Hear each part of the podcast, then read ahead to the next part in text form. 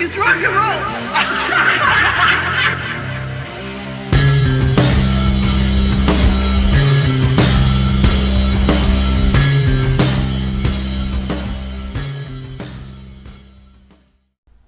Greetings, folks, and welcome to episode 16 of Look It's Rock and Roll podcast.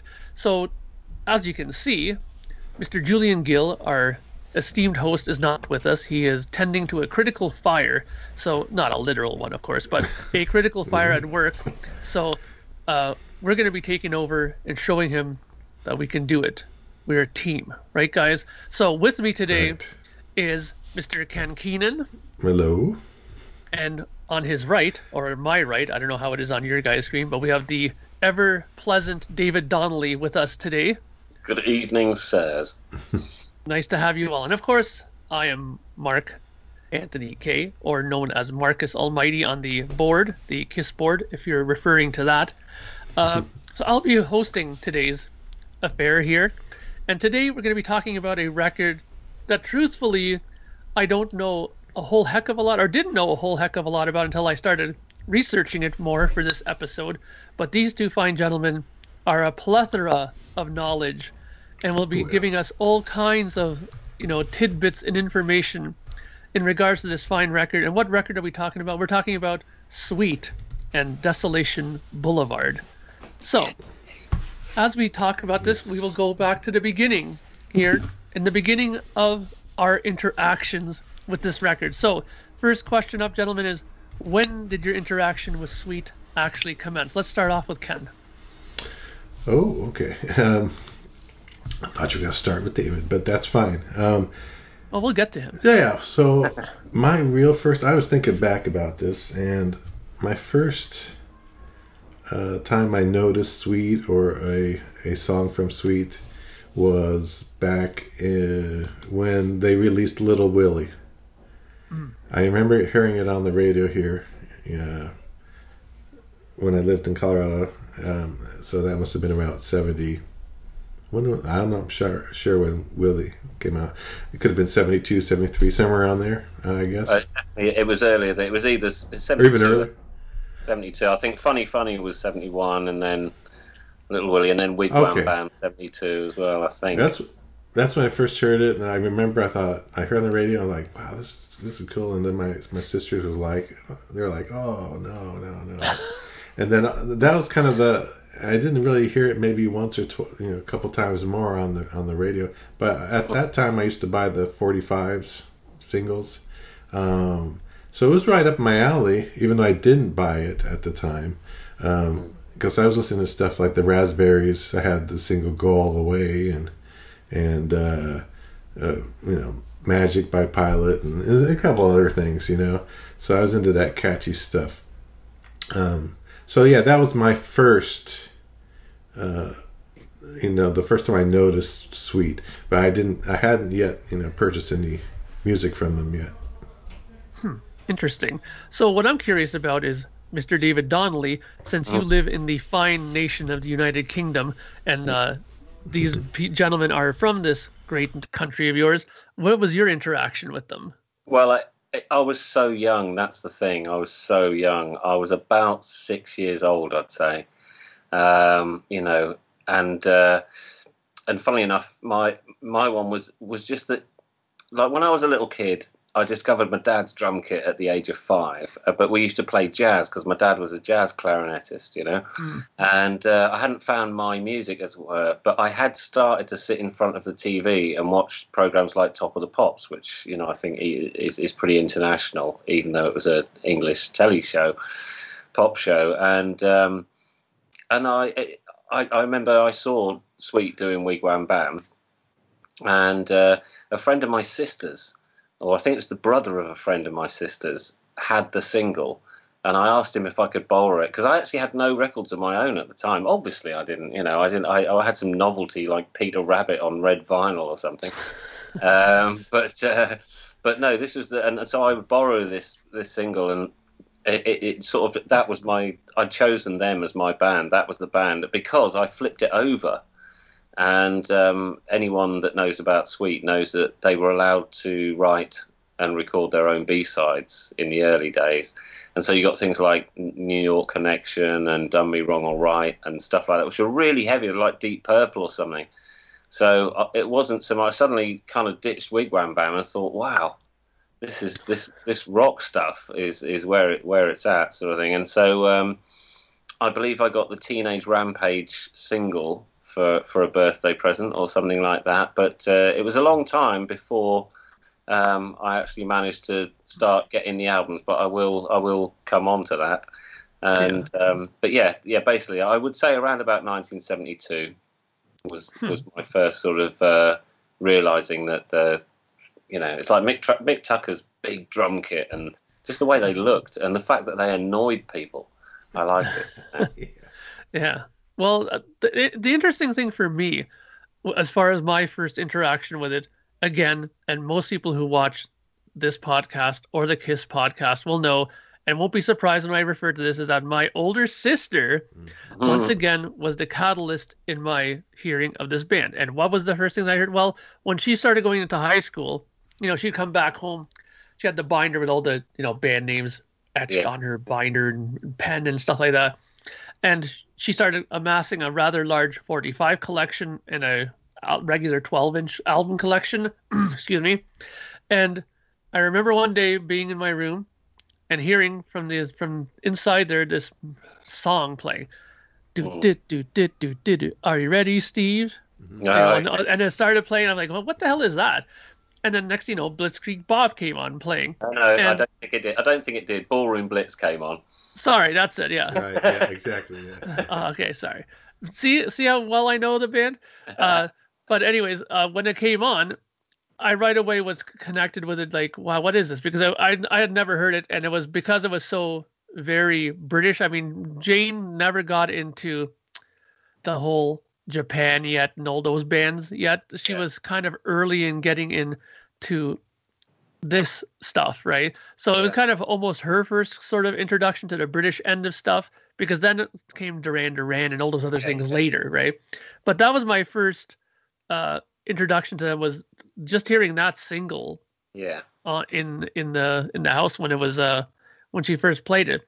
Now, of course, uh, everybody would probably be wondering, of course, uh, you know, Sweet have a pretty interesting collection of albums. There's not only UK versions, but you also have like US versions of the records and stuff like that. Yeah. Uh, what was your first Sweet album that you actually owned? I'll go. Uh, Ken. my first Sweet album. Uh, so yeah, years later, a few years later, I guess. Um, I think it was 70. I want to say it's 78. Um, uh, I bought Sweet Level Headed and yeah. uh, and that that was my first Sweet album. And the reason I got it because the, the song um, "Love Is Like Oxygen," which really doesn't sound like any other Sweet song necessarily. It sounds more like ELO. Um, and that's what, because I was an ELO fan, and I thought it was ELO at first, um, just the way you know the way it sounded, and so uh, I bought the album. I thought, oh, okay, you know, and then the songs were totally different. I mean, uh, you know, California Nights and and some other songs on there, um, but they were they were really good and well written songs and well performed, and I I love that album. I really do love that album. So that was the the first album I got. Um, for them. And then then I got Desolation Boulevard after that. But uh, knowing that, yeah, oh yeah, I used to hear these songs on the radio uh, back, you know, when I was younger. But maybe I didn't buy albums at that time. Like I said, I was, mm. sometimes would buy a a 45 or something. So yeah, Level Headed was the one. Um, and I think it's a good. I think it's underrated as as a sweet album. Mm. Interesting. David? Well, uh, I, this is where I get the opportunity to big up my sisters uh, because your, your sister sounds amazing. Your sister sounds absolutely phenomenal. She's liked all that sort of stuff. She's like Joan Jett or something who's really into Bowie and Sweet and stuff like that. Hmm. Anyway, but yeah, the one time my sisters are very different. You see, they weren't like that at all. My uh, my my sister Ruth appreciated the Bay City Rollers. Uh, my sister my Helen was really into. Uh, she appreciated Cliff Richard, Mhm. and my younger sister Gaynor uh, appreciated well diapers probably because she was about two. Uh, but basically, my two elder sisters for for my birthday in 1974, they bought me Sweet Fanny Adams uh-huh. Nice. which is the uh, their first their first sort of proper I call proper album. They did have, I mean, before this, believe it or not, there was an album called Sweet's Biggest Hits. Um, so there's a really bad one, but Yes, that's true. the reason I'm showing this, even though it's not Desolation Boulevard, is uh, this is this is the copy. This is the copy from 1974 that my sisters gave me, Oh wow. and it's still looking pretty good. Still looking pretty good. Yeah. Very nice. But, uh, so yeah, that was the first album uh, album I got, um, and that that really started the the sort of obsession that you get when you're sort of not even a teenager yet, and you you know, but you are into music, and it's so frustrating because you haven't got much money and stuff. But there's uh, you know, there's a uh, I don't know whether you want it now, but my story behind Desolation Boulevard. Shall I go for it now? yeah, why not? Why not? Yeah, well, because um, you know, because you're probably going to ask, you know, how did you come across Desolation Boulevard? Um, but it was basically I was into Sweet by this point because of the because of the Sweet Fanny Adams one, um, and I my next door neighbour but one was a lad called Richard Cox, the hysterically named Richard Cox.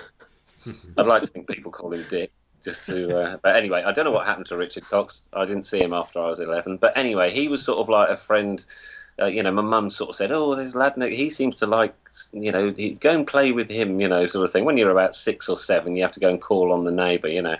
Yeah. And he, one day, he just produced this Desolation Boulevard album, hmm. and and I, I just, well, it was one of those. I'm not proud of it, but I don't care. But I used to go around and not and, and say, you know, do you want to come out? You know, are you free to play, sort of thing? And he'd go, oh yeah, and we go up to his bedroom, and I wasn't interested in whether it was the chemistry set or whatever that he was showing me, as long as we could put Desolation Boulevard on. and I wasn't from a family where they'd get it for me, so. Um, and the other weird story about that is again before I got it, my mum and dad, like I said, my dad was a jazz musician, and so we used to know quite a few top jazz musicians. And uh, um, have you ever heard of Cleo Laine? Yeah. No. Yeah, all right. It's, so was that a no from both of you? No, I think Ken I said have- yes. Yeah, yeah, I have. Oh yeah, yes, yeah, yeah. Cleo Laine and Johnny Dankworth. Well, basically, my mum and dad kind of knew them, so she had this big fate one day, and she was on RCA Records, and so she had on one of these stalls that she'd put up and stuff. She had a raffle, and it was just loads of RCA albums. I remember David Bowie's Young Americans was there. Obviously, a lot of Cleo mm-hmm. Laine albums on RCA, and blooming Desolation Boulevard. And I spent all the money my mum and dad had given me, which is just pocket money, buying raffle tickets, and I didn't get it and I didn't get it. And it was Wow. just horrendous. And then I think the following Christmas it might have turned up. That's that's when when I that's when I got it. And again, this is this is the original. This is the this is the one. Mhm. And uh, it's uh, it's got a very tasty gatefold sleeve, and uh, the the photo goes through to the back. as Yeah. it were. Nice. And then the only other thing is it's the usual, you know, orange RCA label. Nothing, nothing wrong with that. But you did get, you did get a lyric sheet Yeah. Um, in this country. Huh. And, uh, Interesting. So yeah, my two stories about Desolation Boulevard is a this poor lad that I used to knock on his door almost on a nightly basis just so I could hear it because he wouldn't lend it to me, and um, and that Cleo Laine kind of. Is unbeknownst to her, tortured me by uh, putting it on her stall. Do you know what the thing is? Because my mum and dad knew, I'm sure if I'd have just gone up to Cleo Laine and just gone, I really, really want that album on there, but I can't. Uh, if I give you my pocket money, can I have it? And I'm sure she'd have let me have it, have it yeah. because now I understand about promo copies and stuff like that. You know, Yeah. Yeah. Exactly. RCA just gave her a box of albums. That's what happened. Yeah. Exactly. So, anyway, Bill, yeah. So before we go on to the album itself and talk about it a bit more, the one thing that we probably should talk about really quickly Hmm. is is this your favorite sweet record? And if not, what would you say is your favorite sweet record? yes, it is. There you go. yeah. Ken? Ooh, it, it's it's hard. It's really hard. I think like I said, I mentioned Level Headed and and uh, I really like both albums. You know, they're they're different. They're very you know different. Um, you know, Desolation is a lot more rocking. Huh? Ken, this, this this is where me and you go go part of the crossroads because Level Headed was the first album that yeah because I started at Sweet Yeah. FA, you know, Sweet Fanny Adams, Right. and I through the whole lot. Level Headed was the first disappointment. For I you? did- I- what, yeah, and they were they, like they had beards on the front. Like one of the yeah, Andy Scott had a beard, uh huh. and it was a black and white photo. I just I didn't know what was Well, there's going on. there's another situation where they turned the album cover was different for the U.S. version Yes. and the Yep. and the British version British version. So the inner gate lo- gatefold of the American version had the pictures of the guys, right? Uh, they- Yeah. that was on the cover of your Yeah. version, but that was on the inside of the gatefold. Of Yeah. my, they had a Yeah. cool that cool graphic yeah, yeah. uh, that they did for the outside. But anyway, I, I have a, even though they're different, I, I call I call it a tie for me. I, I just love them both so much in their in their own ways. Um, I think they're both brilliant in their own in, in their own way. So yeah, I, I can't pick a favorite, Mark. Okay. Well, for me, um, I'm relatively new to the Sweet discography, but I do have, you know, the Sweet Fanny Adams, and I do have Desolation Boulevard, and I have the one that's after that one. One the title is Give us oh, a wink. me. Yeah, give us a wink. That's mm. it. And I have them on digital. Boo! I know I don't have any vinyl of them, right?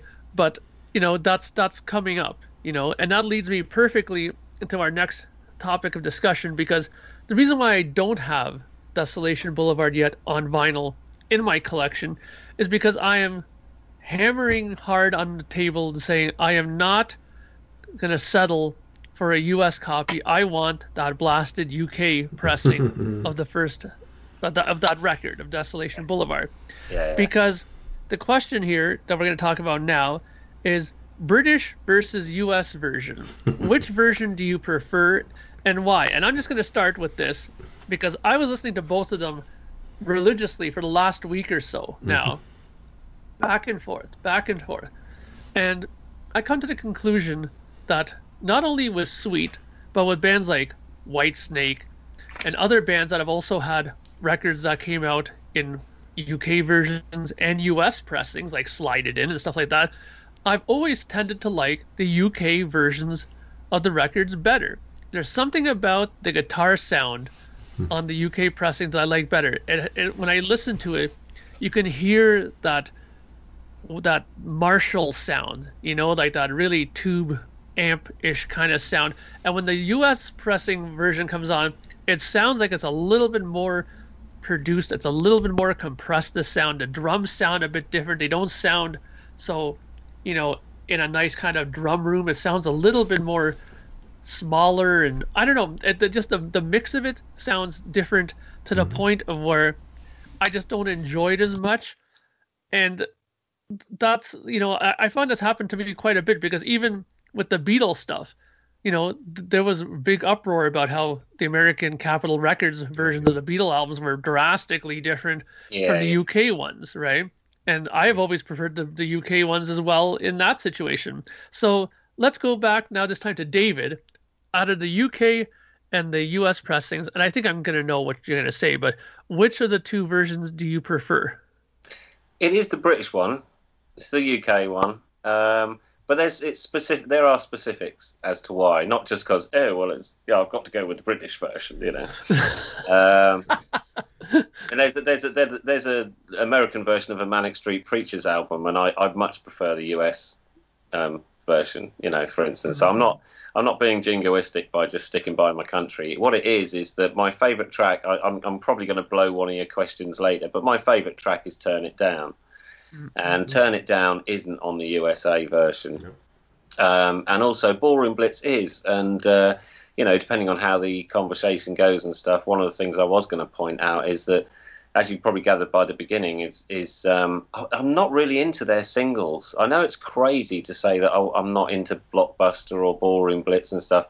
I liked it when they were heavy, and that's why I like the the albums because they they would you know they would have loved to have been Deep Purple, but they um, they just went they their kickstart was the glam rock thing and and songs that were written by other people and stuff like that. You know, so it was it's kind of their own fault for going for it. But on the other hand, you know, it's a shame because they they were a really good hard rock band. So the reason I like the U the UK album is because it's even got even though it's got Fox on the Run on it, it's got a sort of heavy version of Fox on the Run. Yeah. Um, and when it came out as a single, they put the keyboard synthesizer thing on it, and you know, made it a bit sweeter. Oh, if you'll excuse the pun. Oh, there we go. Um, but uh, so yeah, it's the UK hands down, but only because um, you know, Turn It Down isn't on it, and it, I, I can't do without that. That'd be my Desert Island track. Um, and uh, Ballroom Blitz is on it, and it's yeah, yeah. so there you go. That's my answer. So let's let's hear what Mr. Ken Keenan says. Is it going to be, you know, a salute to the UK, or is it going to be uh, a US version? Well, let me start and say I hadn't really heard uh, the UK full UK version until just recently. Really? Really, I, I didn't really hear it. Um, I just kind of always stuck with the U.S. version. Um, so, having said that, though, uh, I have been listening to it a lot um, the last few weeks, both versions, and um, I still have to go with the U.S. version. Yeah. Um, um, and because of I I heard, I heard those songs for you know Ballroom Blitz on the radio a lot. Yeah. So and and I also heard Fox on the Run, and to me, where you know David likes the heavier Fox on the Run, I like the sweetened up again, the pun, Mm.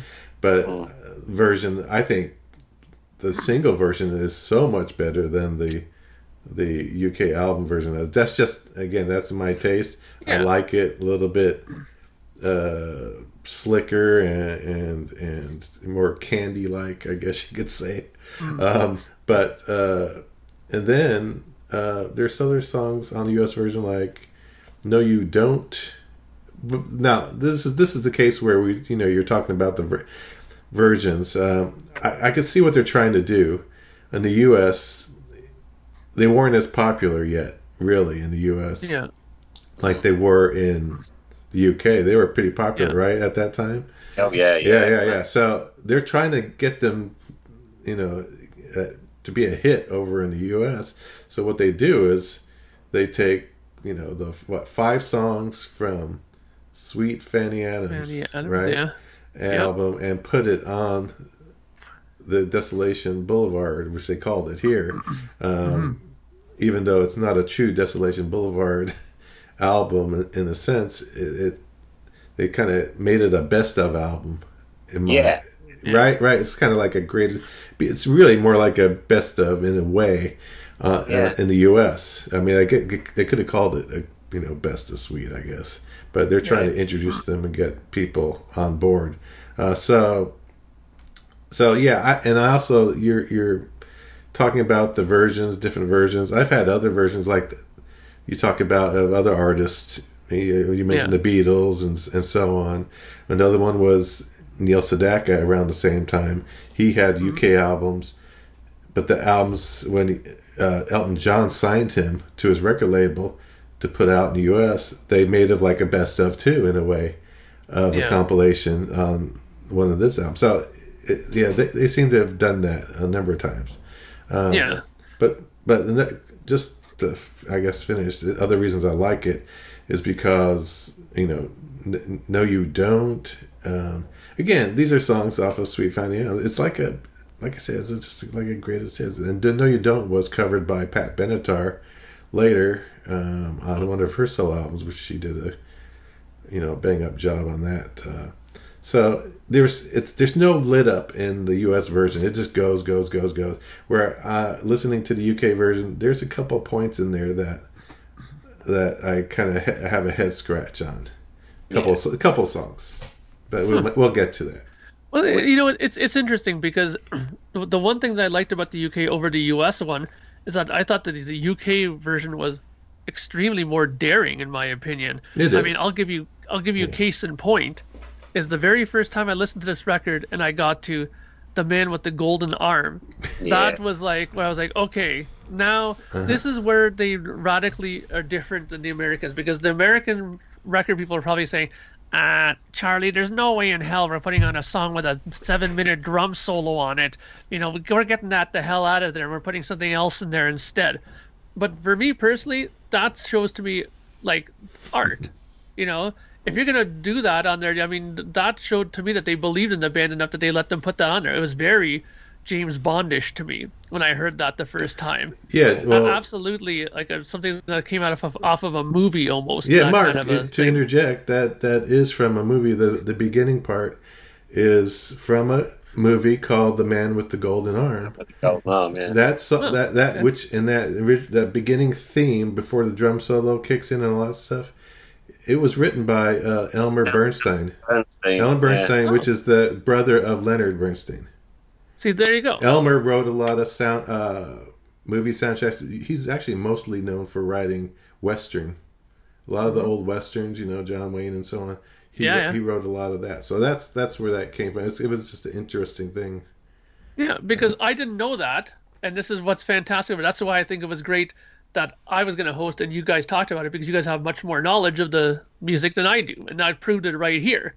So, I mean, that right away kind of stood out to me that they did something like this on the record because, like I said before, I mean, when I when I heard this, it took me right back to that conversation that we had before when we were talking about Hotter Than Hell, how Peter Criss saying, "I wanted a drum solo on Right. Strange Ways." Probably you heard know? the Sweet album. Maybe he heard this album and he said, "Well, if he can have a drum solo Right. on there for five minutes, I want a drum solo on it." You know? Mick, Mick Tucker is pretty good though. That's the He thing. is. Oh, it was he, great. it was a good drum solo. I agree. And I don't know whether you know that, um, but even back in, in 74, 75, when they, uh, you know, were, or 75 particularly, I suppose, because of this album, but when they did it live, the technology they used, which was cutting edge at the time, but, you know, ridiculous now if you think about it, but because it was an impossible, like Bohemian Rhapsody, it's a, an impossible track to do totally live.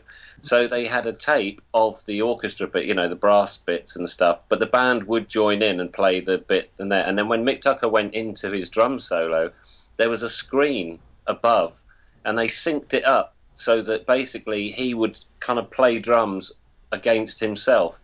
So the recording would play a little bit, and then he'd do the next bit because there's bits in the solo, if you know the solo, where it sounds like it's question and answer type thing. He goes. Yeah. Okay. And um, and so even back then, that you know they had quite a good stage show for that. I mean, it's uh, amazing, really. Great. Yeah. Well, I mean, like I said, that's those are these are our first impressions of it, and now that we've kind of put that you know issue to rest, Yeah. let's kind of go and dive in deeper into this record now, and we'll mm. start with this kind of question: What were your first impressions when listening to this album, either now or then? As far as let's say, let's start with the sound of the record. What were your first impressions of the sound of this album? Let's go back to Ken first with this. Well, the sound was.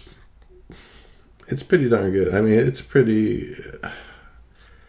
Uh, You know, crunchy kind of rock um, for me, uh, at least on the pressing I have. Um, I, I couldn't tell you who who produced it, but I know uh, David was showing the the version, and actually, you it was on RCA over there, uh, where in in the United States it's on uh, you know Capitol, yeah, Capitol, Capitol Records. So, um, but uh, yeah, I mean, it, it sounded. They- I mean, they made it all sound the same. Uh, I guess they did a good job of leveling it because you know when you when you combine multiple albums of material Yeah. and Yeah. singles because you have a couple singles here, then you have the Sweet Fanny Adams mixed in, and then the other Yeah, it's like- normal Desolation, which is only four, only what three songs between the UK and the US version are the Yeah. same between the two albums. Yeah. Um, the, the Sweet Fanny Adams was um, produced by Phil Wainman, and, Okay. uh, and Desolation Boulevard was Mike Chapman. Yes. Ah. So so there you go. I mean, so whoever and uh, I could have to I have to check into it, but so whoever did the job of putting it together had it all make it sound you know pretty pretty good. Yeah. Like it, like it made me think that yeah, it was all done at the same time. Though I didn't know back when I first listened to it all the details about it or anything. I we, we didn't have Yeah. Wikipedia or whatever. Yeah, exactly. So, David, impressions of the sound the first time? Well, obviously, you got to go again. I I defend myself with that. I, I just loved everything about it um, because I, you know, I was six, six, seven years old. You know, Mm. Um, I, I didn't really know how you made records or uh, that sort of thing. So it's really weird to say then because I was so young. I didn't really know a lot, but it did. It was magical for me, especially the drum solo, the way that the toms were mixed left to right and you know that sort of stuff and then it had gongs in it and timpanis and stuff and then all the and the, the guitar sound was really fat and what have you and uh, which is, is is weird i mean andy scott used to use you know marshalls and stuff like that but he also used to use a pig nose if anyone i don't know um Oh, yeah. listening would know what a pig's nose is which is it's like a it's a dressing room amp basically It's a little It's small thing. to now be having a dressing room to warm up, you know. But uh, so he he was an interesting and like the guitar solo on "Turn It Down," for instance, is just mad. He goes, you know, it's it was really he was a great rock guitarist. So to then, you know, my answer to then. It was absolutely amazing, and now when I listen to it, I still really enjoy it. But it's quite weird. I sort of think, God, the drums are really dry, you know, like on that on that drum solo. You know, you can, and also there's a couple of clicks of the stick where he, he goes around the kit and he obviously just now most Yeah. people have stopped and done it again but uh, maybe time wasn't on their side i mean it's not really a mistake it's just that i know exactly what he did because i've done it Hmm. you know you accidentally clack your sticks together when you're doing something a bit flashy Yeah. and but Yeah. amazing control and uh, you know cover of my generation at the end fantastic and uh, so yeah now i would say i understand that it's you know it's probably done on 16 track if not 8 track sort of thing but probably 16 track and that you know the sound is them being recorded as they sounded probably sort of Yeah. thing you know, I- but i i wouldn't really want to do anything to it but yeah it's you know it's uh it's raw you know it's, it's pretty raw Didn't, and I like that. So yeah, Yeah, didn't they? Uh, I read somewhere that they recorded a lot of the stuff more live. yeah, yeah, yeah. Yeah. Yeah. Okay. Yeah, it's possible. I mean, as far as my first impression, I think I have the the benefit that I'm actually a very new comer to the whole sweet thing. So for me, my first impressions are pretty recent actually. And like I said before, when I first heard this record, the British version of it, I was like, wow, like the guitar sounds I immediately fell in love with. I love that kind of raw Marshall sound, you know, with the Les Paul or even if it's a I'm pretty sure it's a it's a Les Paul he probably used. It sounds like it to me. But uh he did like a um a, a, a Strat from time to time, but yeah, I'm I was gonna say there, it could be a Strat as well, right?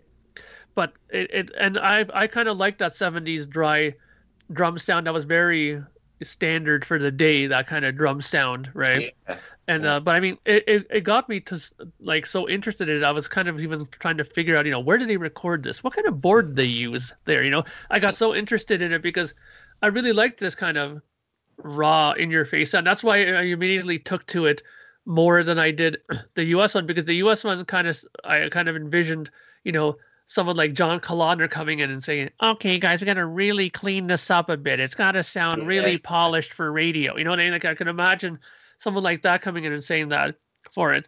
So yeah, my first impressions were I, I really dug the sound of the UK version. Now, since the sound and the production is kind of hand in hand with this, you know, because you know the production on these records are pretty raw. You know, it's pretty, you know, live performances and stuff like Yeah. that.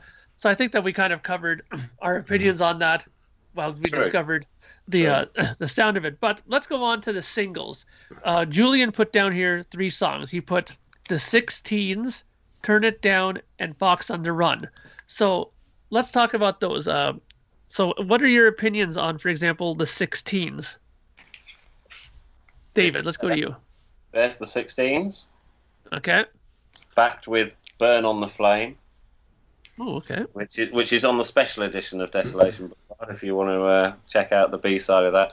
Yeah, uh, 16s was was fantastic. I mean, like I say, it's um, that my answers are going to be quite similar in that sort of. I, I just was obsessed by this album at that age, And uh, you know, today I still find the 16s. Yeah, it's a bit of a soppy song, maybe about sort of you know uh, coming of age or whatever, and all that sort of stuff. The song about about Bobby and Billy, and all that sort of thing. But it's kind of for the time it was.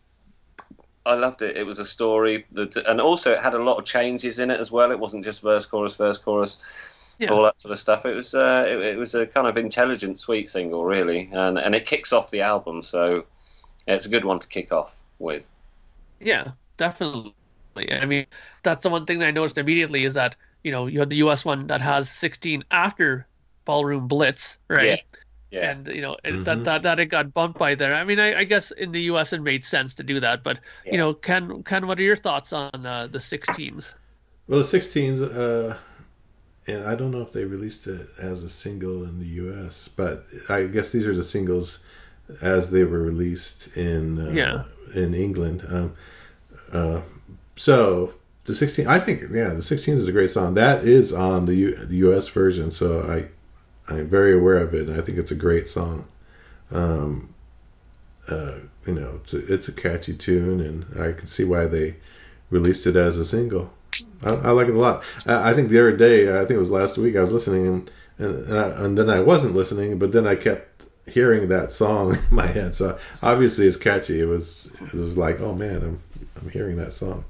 So, but yeah, it's a it's a good one. Yeah, definitely. Good choice. I mean, now uh, Turn It Down, which is listed here as Mm. one of them, is one that's on the UK one, but according to the list here, there, it is not listed on the US version yeah. of the I record. mentioned, I mentioned this point. That's why I like the UK version. You know. Yeah. Uh, So I guess if we go to David as far as that single, uh, there you go. There you go. Turn it down with Yeah. someone else will on the back. so I'm guessing that your answer, David, is that this is a, a, a huge favorite, obviously, of yours. Oh, it's just, just, it's on. It was, it was quite sort of when you think that it was 1975. I think it was written in '74, um, but it was kind of, it's, it, it. That's why I liked punk rock. I think is because it was, it was the, it was probably one of the most simple songs there, but the riff in it, and then the solo in it, and the, and the kind of quite. One of the things that Sweet um, let themselves down on uh, sometimes was their sort of almost Gene Simmons esque lyrics. Yes, yeah. And lyrical prowess was not good sometimes, and uh, you just sort of think, yeah, that went down on the back of a cigarette packet ten minutes before the studio closed. You know, um, but uh, yeah, I, I just thought it was really good this this one, and and it's just that riff again. Like I say, I'd never heard anything like it. It was so heavy to me, and and and it shows that it was the wrong one to um, release, I suppose, because it only it got to the lower reaches of the chart. It was their first flop um, in terms of singles. They obviously pulled it back, but they that that was Came, and I must say, when I saw it in the shop, I was you know I was the right age for it. I was looking through and just looking through the singles and saw "Turn It Down." I didn't even know it had come out. Um, Hmm. and and one of the reasons was because uh, the British uh, radio and press and what have you are so uptight, so uptight that um, it got banned from Radio One, which is the only Really? station that, that it yeah it got banned Wow. for the phrase for the phrase for God's sake. Oh, no. boy! Because the Wow. last line of the chorus is Oh. so for God's sake turn it down. But you know, I mean, they didn't have a go at the Beach Boys for God only knows. Or Did? Lou Reed. True. You know, Yeah. it's like there's this, there's this, it's just for God's sake. People say it all the time. Oh, for God's sake, you know. Yeah. I don't know, but anyway, that for the BBC, they just felt that might offend their delicate listeners' ears. So, um, so there you go. It just didn't get promoted and what have you. So, but I honestly think it's my favourite track on the album. It's my favourite single of theirs, and if I had to take, say, ten singles to a desert island, it would be one of them. Wow. Very good. So there you go. So, uh, Mr. Keenan, your thoughts? Yeah, well, uh, turn it down. Uh, on, in listening to the the UK version, um, I like the song, but I understand why it flopped. It's really not single material, though. It's a good rockin' rockin' song and a cool song. Uh, like you said, there's you know great riffs in it and, and, and so on. But uh, I just you know as far as a single, I yeah I, I that's a that's kind of a head scratcher them picking that um, over you know I, I you know obviously later I guess they did Fox on the Run, Um, Yeah. Um, but I guess that was maybe their only other choice because they're not going to put the man with the golden arm as a single. That's impossible. No, that's true. That's Yeah. true. Yeah. But they did um, uh, one thing that Julian didn't write down, but he probably knew, but he probably thought, well, it's not really relevant. But Mm-hmm. around this time, Andy Scott actually did release Lady Starlight as a single. Hmm. And it was on RCA Okay. Records, and that always confused me. I mean, I, that must have caused some friction within the band because the, the track is on the album as Sweet, yeah. But he re- he released it as an Andy Scott solo single at the, at around that time. You know, What's interesting about that song is when I first heard it, um, and it's it's not on the U.S. version either. But when I first heard it, I thought this sounds like uh, something that is going to be coming in the future, which was a little bit of that level-headed yeah, s- sound and the, the way that it, you know the song goes. I thought, oh, that's interesting. That yeah, there's kind of a hint yeah. of, But I have to that. say, I, I appreciate it now. I appreciate it now, but um, when I first heard it, I have to say, because I, you know, it's the rock stuff that I like. When I first Yeah. heard it, I thought it sucked like a porn star. right? Yeah. it was, Wow. uh, yeah, uh, it wasn't my favourite, so I used to skip it if I could, you know, sort of thing. But uh, I mean, now I realise it's, uh, you know, it's it's it's a good song. It's well produced. It's it's nice. It's uh, I've got more Yeah. I've got more time for it now. Interesting. So, of course, that takes us to the final single mention, which is, of course, Hmm. Fox on the Run, a song that's very familiar to, you know, people who like Sweet, and of course, is very familiar to people who are That's into cool. Ace Frehley, as he also covered it on his uh, Anomaly record, I believe. And uh, With Yes, a he nice- did. Right. And a nice Desolation Boulevard back sleeve. look Yeah. at that, Black very and white. nice. That's the uh, German. Nice. So, and as we mentioned before, there are two versions of this song. There's a U.S. version and a U.K. version. Yeah. Uh, so I guess your impressions of this, I guess, will vary on first of all which version of it you like, and you know your thoughts on it. So I guess let's go to David. What are your, your first impressions on Fox and the Run? Well, I mean, uh, I like I say, I, I I first heard it on the album, so I love the album. You know, I love the, the album version, and it's again, it's heavy. It's uh, it's only maybe two guitars, and it's it's like a band playing in a room, that sort of stuff. And uh, but because they did a really good job on the single, I love the synthesizer at the beginning, you know, wah, wah, wah, wah, wah, wah, Yeah, all yeah. that sort of stuff, and uh, and the fact that there's a keyboard riff instead of the going straight into the main heavy riff and stuff. So if you ask me which is my favourite, it's it's the Desolation Boulevard version because it's the original and what have you. But I do I love what they did with the uh, the English single and um, or sorry the single single or whi- whichever one. Uh, hmm Yeah, so um, yeah, re- really good. And um, but there's you know there's like about there's a, a couple more guitar overdubs on there. There's keyboards on there, and the, you know there's a the, I think the block harmonies are sort of you know a bit more reverb and stuff. They you know they, they went to I believe they did re-record it, didn't they? They didn't. They did. It's not it's not an added. They didn't add stuff to the original version. I don't know. Yeah, 'cause it Yeah, sounds no. Sound like a re-recorded because it's yeah, it's Yeah, a little different. yeah. Sorry, that was my subtle way of saying I know they re-recorded it, but I didn't want to sound yeah, arrogant. Yeah, no, I'm sure. I'm sure. That, That's very correct. British of you. Yeah. so Ken, uh, your opinion?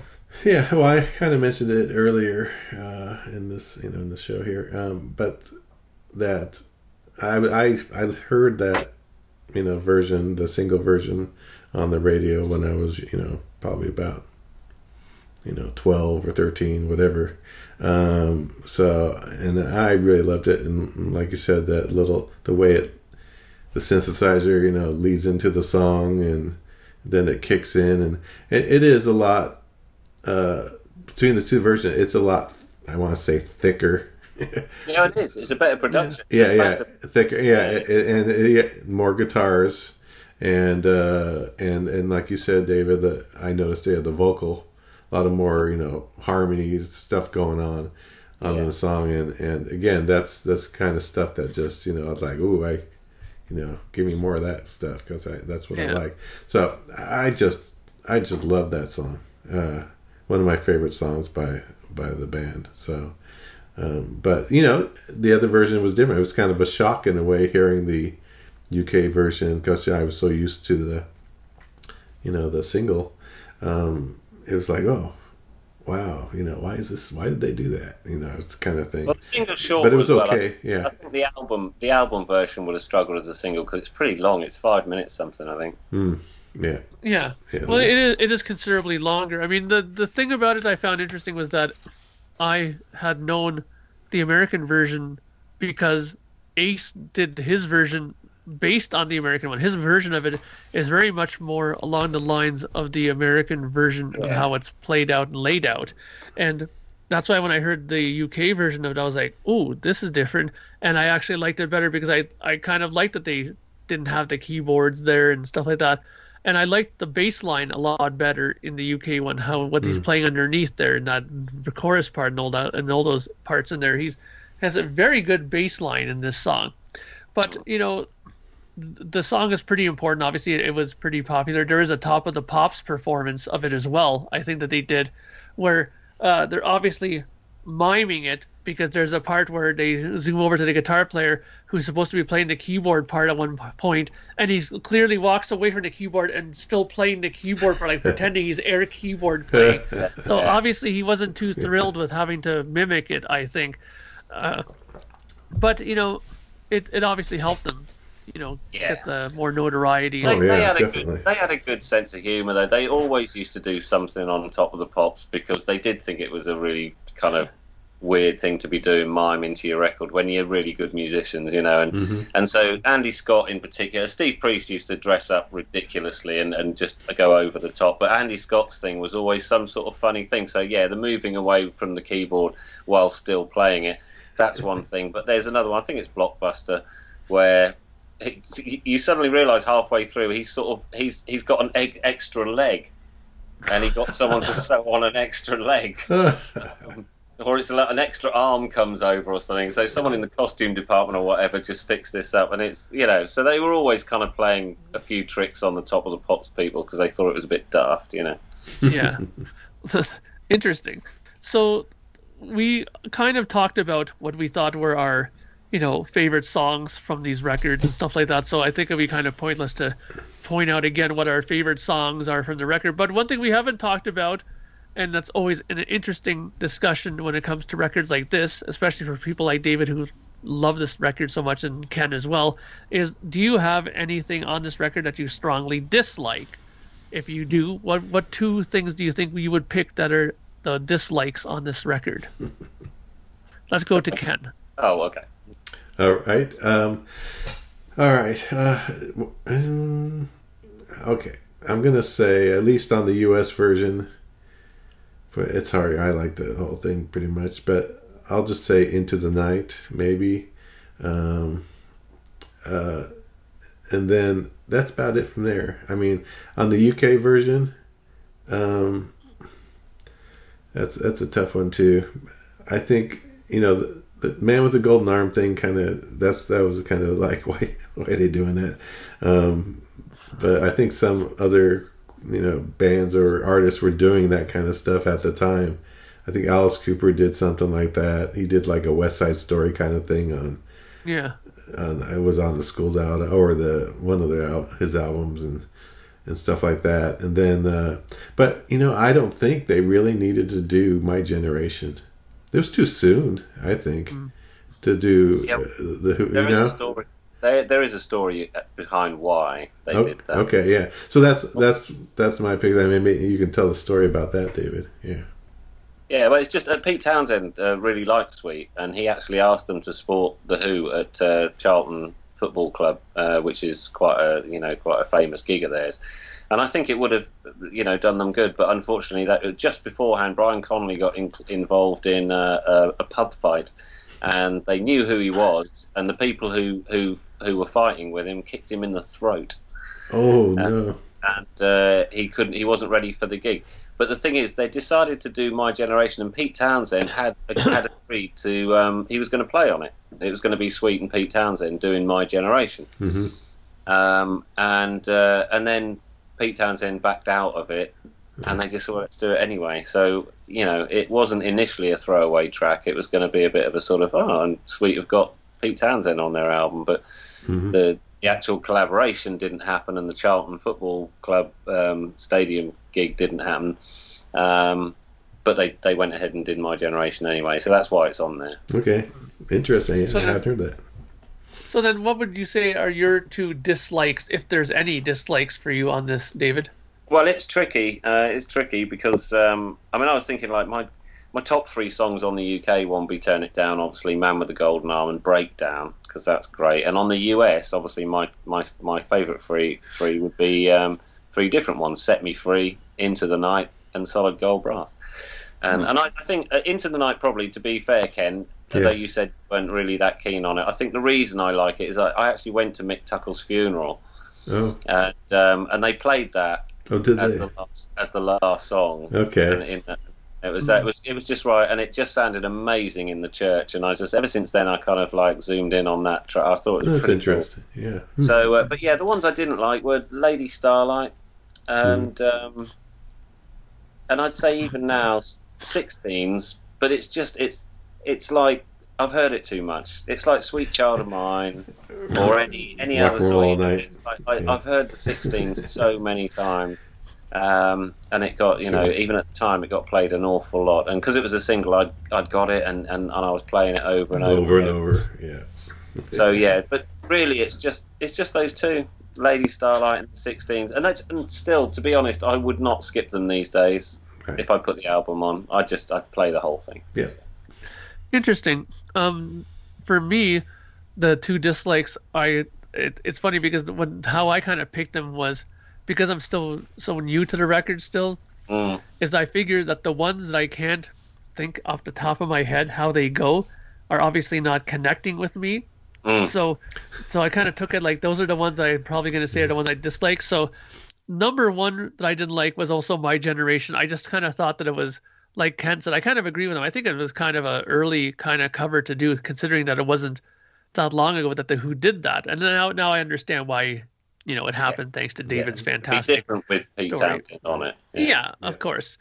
But for me, the other song that kind of has kind of, you know, I've heard it and it hasn't registered for whatever reason, and maybe it's because I'm just not clicking with it, is uh, I Want to Be Committed. I don't know what it is about that song, but yeah, it's just not. It's just something about it is just not doing it for me. I mean, there's nothing on these records that I would say are terrible. That I would say are thumbs down completely, but you know that one to me is probably one more on the weaker end of things. I absolutely agree, and I didn't sort of say it at the time. Yeah, if I was going for my, if I was going for like my least favorite on the US version, I'd say I want to mm. be committed. And and it's annoying because at the time, I remember when it came out on Strung Up Suite, and it also came out on the uh, American edition. It was a track that we'd never heard in the UK, and it was like, you know what it's like when we when we realise there's a track we've not heard by our favourite band. And I I I went to the end of the earth tracking it down, and when I finally stuck the headphones on and heard it, I just remember thinking well, this isn't very good. It's, it's just, it's yeah, it's like a demo of a song, isn't it? Really, and it's just the really hysterical vocals, and and that's why I'd say when we're talking about the UK and the US version of Desolation Boulevard, if anyone um, is watching this and they're thinking, do you know what, this sounds quite good, I'll give it a go. It won't cost you much. Just buy a copy of Sweet Fanny Adams and buy a copy of the English Desolation Boulevard.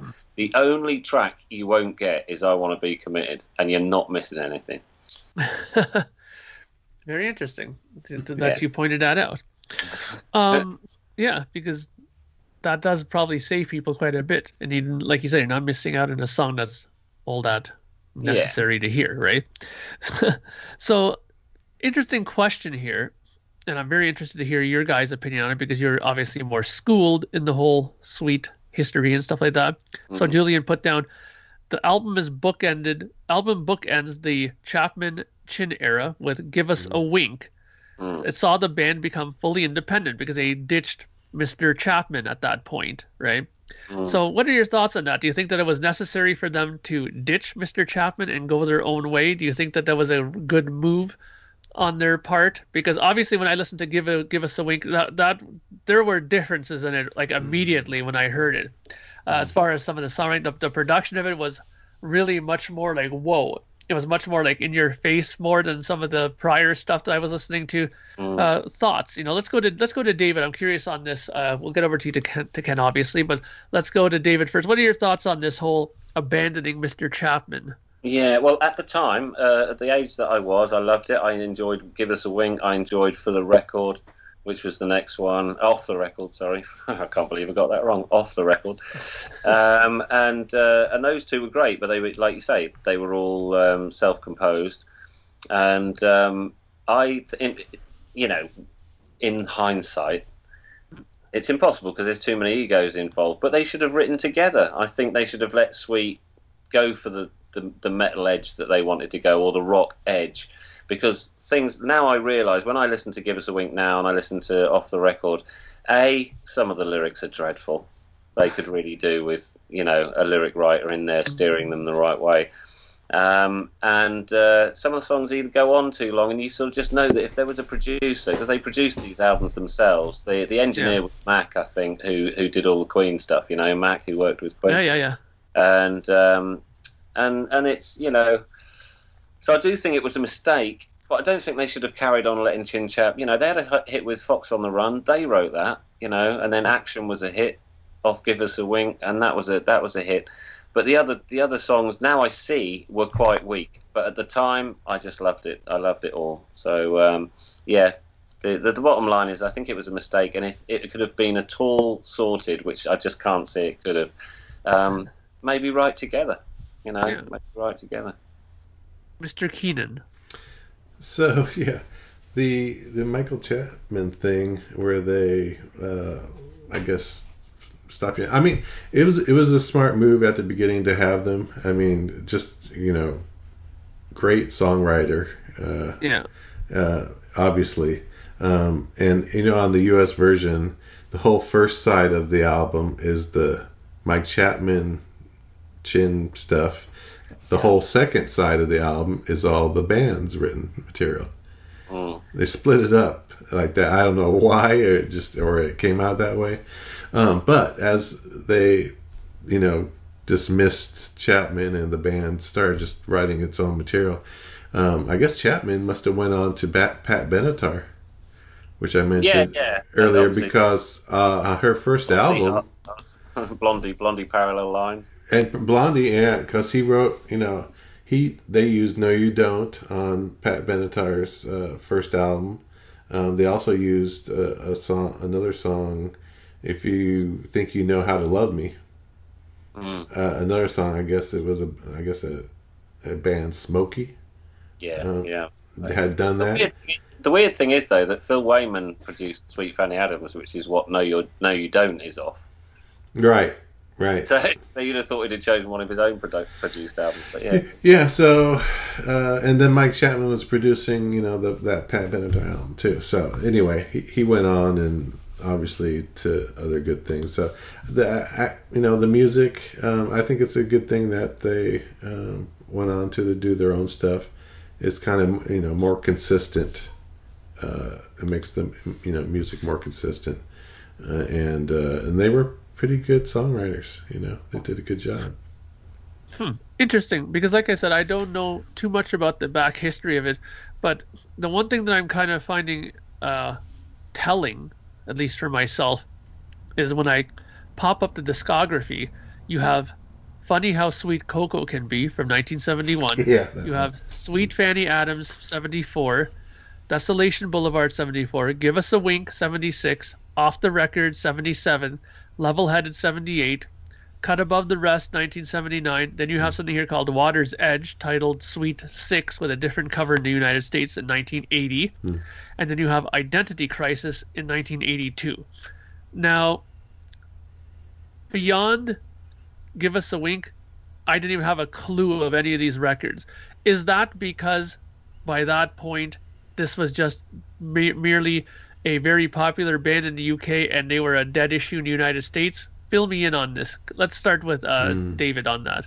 Yeah, Le- Level Headed is where the last time they really toured the US and and played to decent crowds. I'm not even sure they went back after that um, because Brian Connolly was ejected or left, depending on. But he had a serious alcohol problem, and um, and he messed up a very very important gig for the record company and what have you at um, I don't know Santa Monica Civic Center I think was possibly the one. Um, and they, they really played badly, and, and all the people looking after them in America saw it.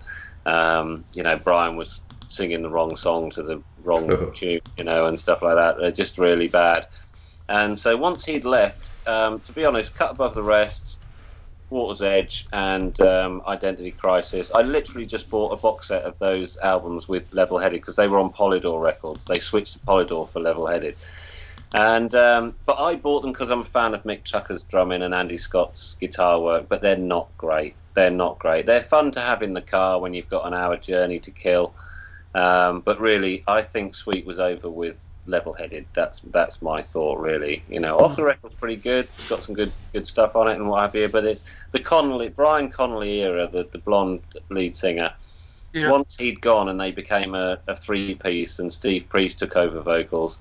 Um, yeah, no no disrespect to Steve Priest, incredible bass player, um, and, and a very good backing singer, but yeah, not a front man, sadly. Because by that point as well, he got he got a sort of afro of ginger hair and a great big sort of cock duster moustache, which I, I, believe they call them in San Francisco. But you know, a great big scrubbing brush moustache, and yeah. it was just they looked awful. They just looked like musos. You know, they like they'd lost the whole sort of thing. Yeah. So I've got I've got those those very last three albums, non Connolly albums, because I'm a collector. But that's pretty yeah. Much the only reason.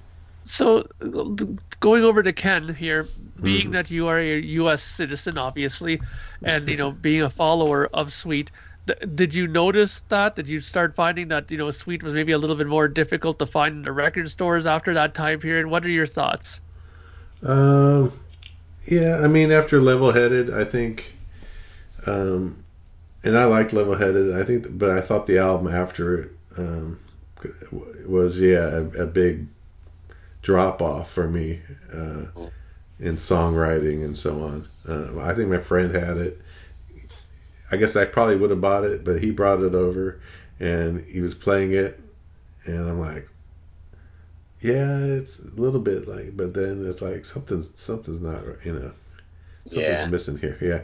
So I I ended up not even getting getting the album um, after that, and I, I need to go back and, and revisit some of those albums. Uh, I haven't, you know, restocked all my vinyl uh, collection. I mean, Identity Crisis. Identity Crisis is a good rocking album. They're very final one, and you'd think it would be the worst, but it's it's actually, you know, it's a shame. They were doing good stuff, but their label had let go of them, and I don't think they got management at that time. They had to just call it a day after that. But uh, yeah. But both um, the cut above the rest has got two different sleeves as well. One for the Americans, one for the English. Yeah, again, it's and they have the different you know flip flop track listings too. That the tracks are in a you know different order between the UK and the US version. So, um, but and at the time, Identity Crisis was only ever released in Germany, so there's no way you'd have seen it.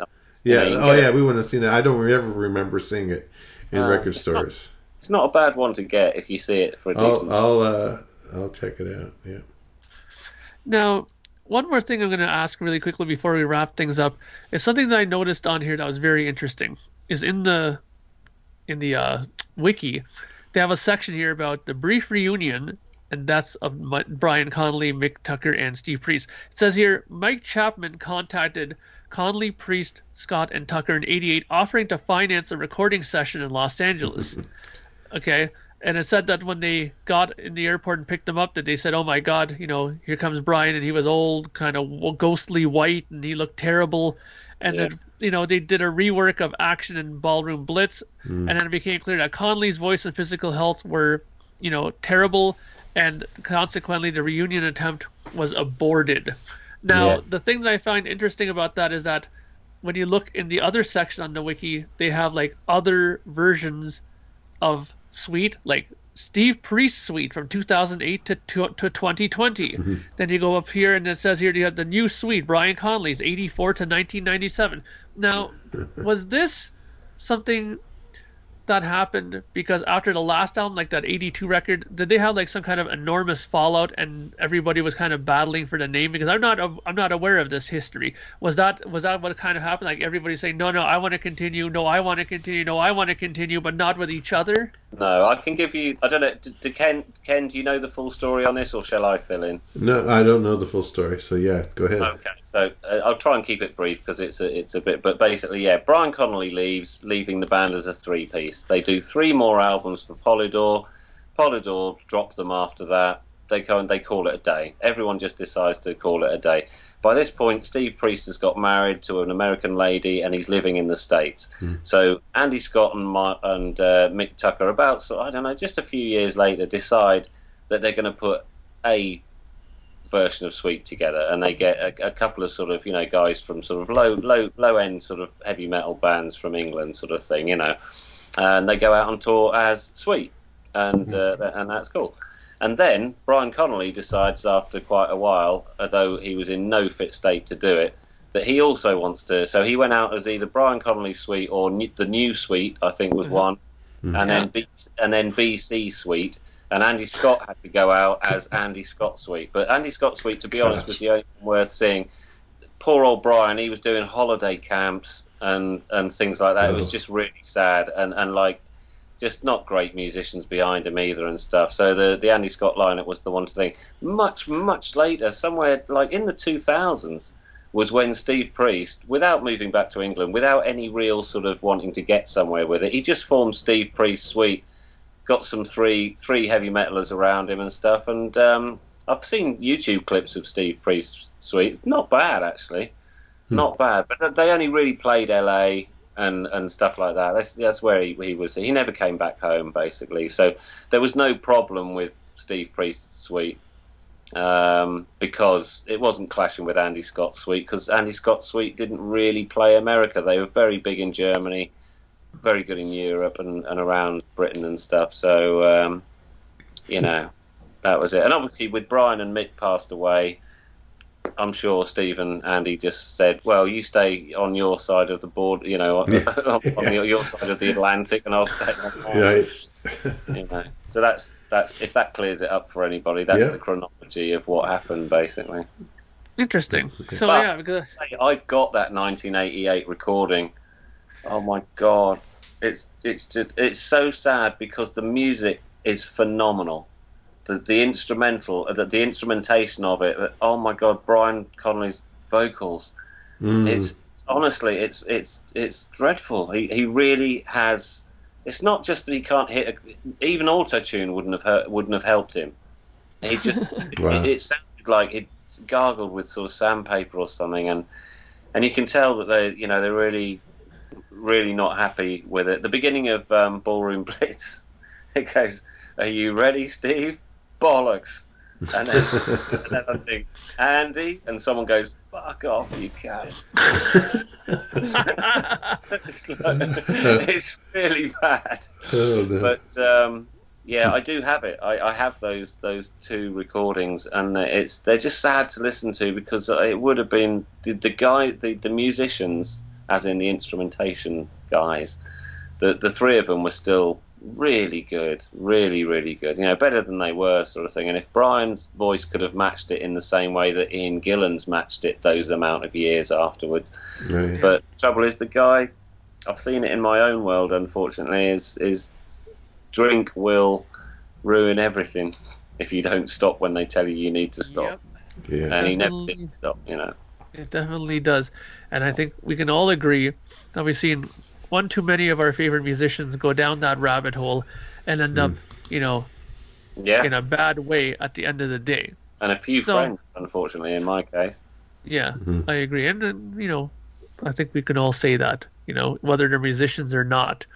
So, yeah, so I think that's uh, about it. I think we wrapped up quite a lot Yeah. about this record and then some about Sweet, which I think is Yeah. fantastic for Yeah. people who are watching because people who are probably in my my state who are like new to the band will probably very much enjoy this sort of look back at the records. And as you can see here, we have Ken and David holding up the respective pressings of the albums. Oh no! This And, uh, I was telling Ken earlier on. This is a confusing one. This is is Mhm. because this is the nice original with the gatefold and the English edition. Yeah. Yes. This is also the English edition, but it's a cheap one, and it's like it's got no gatefold, Yeah. and it's got it's got the English track listing. oh, really? Price version, yeah. I've got the uh, I've got the American CD, hmm and Okay. I've got I've got the really nice reissue CD that has Yeah, that one. Yeah. all that stuff and all that sort of thing. Yeah. and I've also got the um, the the sort of uh, English sort of CD. But Mark, if you don't mind, just before you go, Yes. a couple of recommendations for people. This this box set, uh, the Wild Bunch, it's called. It is what it says. It's it's basically it's all the Sweet albums, including Desolation Boulevard, which I obviously pulled out of it, plus an exclusive live album and sort of BBC sessions and stuff. But it is all the the it, all the Connolly stuff on RCA, so it just hasn't got level headed. And also, I think if we're talking Desolation Boulevard era, I definitely recommend Strung Up Sweet, which is the line the live album, um, which is like it's disc one is the live album with with you know the, all the heavier stuff on it, and the studio album is is a lot of tracks such as Action, Fox on the Run, Set Me Free, Misdemeanor, all that sort of stuff. And Yeah. if you really want it, I Want to Be Committed, and that's the original that I've got. And this one is a new one, which is like if you're like me and you like to get the nice 180 gram. This is purple sparkle vinyl. Ooh. And it's, it's got a it's, it's got a different inner sleeve as well with a, a, a picture. That, I mean, it's just great. And finally, this is just really for other people who might be interested in stuff. If you want to know the story, that's the best book. There's a few out, Blockbuster. um, but it's called Blockbuster: The True Story of Sweet, and it's by a guy called Dave Thompson. Hmm. Um, there's his name at the bottom there, Dave Thompson. There you go. Yeah. I don't know who Dave Thompson is, but he clearly knows his stuff. And I've I've written I've I've read quite a few sweet books that have come out by fans and stuff like that. But this is really comprehensive with all the tour dates, all about the tours, and um, yeah, pretty much everything you'd want to know. well, you know that that box set you you showed with all the albums. That's Yeah, They're charging seven over seven hundred dollars for that in the U.S. oh, what? yeah, it, it's hard to find. I think right now. I don't know. I think it, great they did. Well. Nice. They didn't press. Uh, I guess uh, it's uh, you know, it's they're not pressing Well- any new, new ones of that. Um, Wow. I, I believe it because um, years back they had a Genesis box that came out, like a reissue of the certain eras of the Genesis recordings. mhm. yeah. And now if you go on like some of these sites and try to buy them, like some of the versions of it, like the the blue one that has like the you know trick of the tail and uh, wind and Wuthering, like it's like insane. It's like six hundred dollars for the vinyl Yeah. reissue. It's like so I can understand that because I was just about to say before Ken said that that maybe I'll go and buy that CD box that David just showed. But if it's seven hundred dollars American, there's just no way in hell I'm going to be buying that.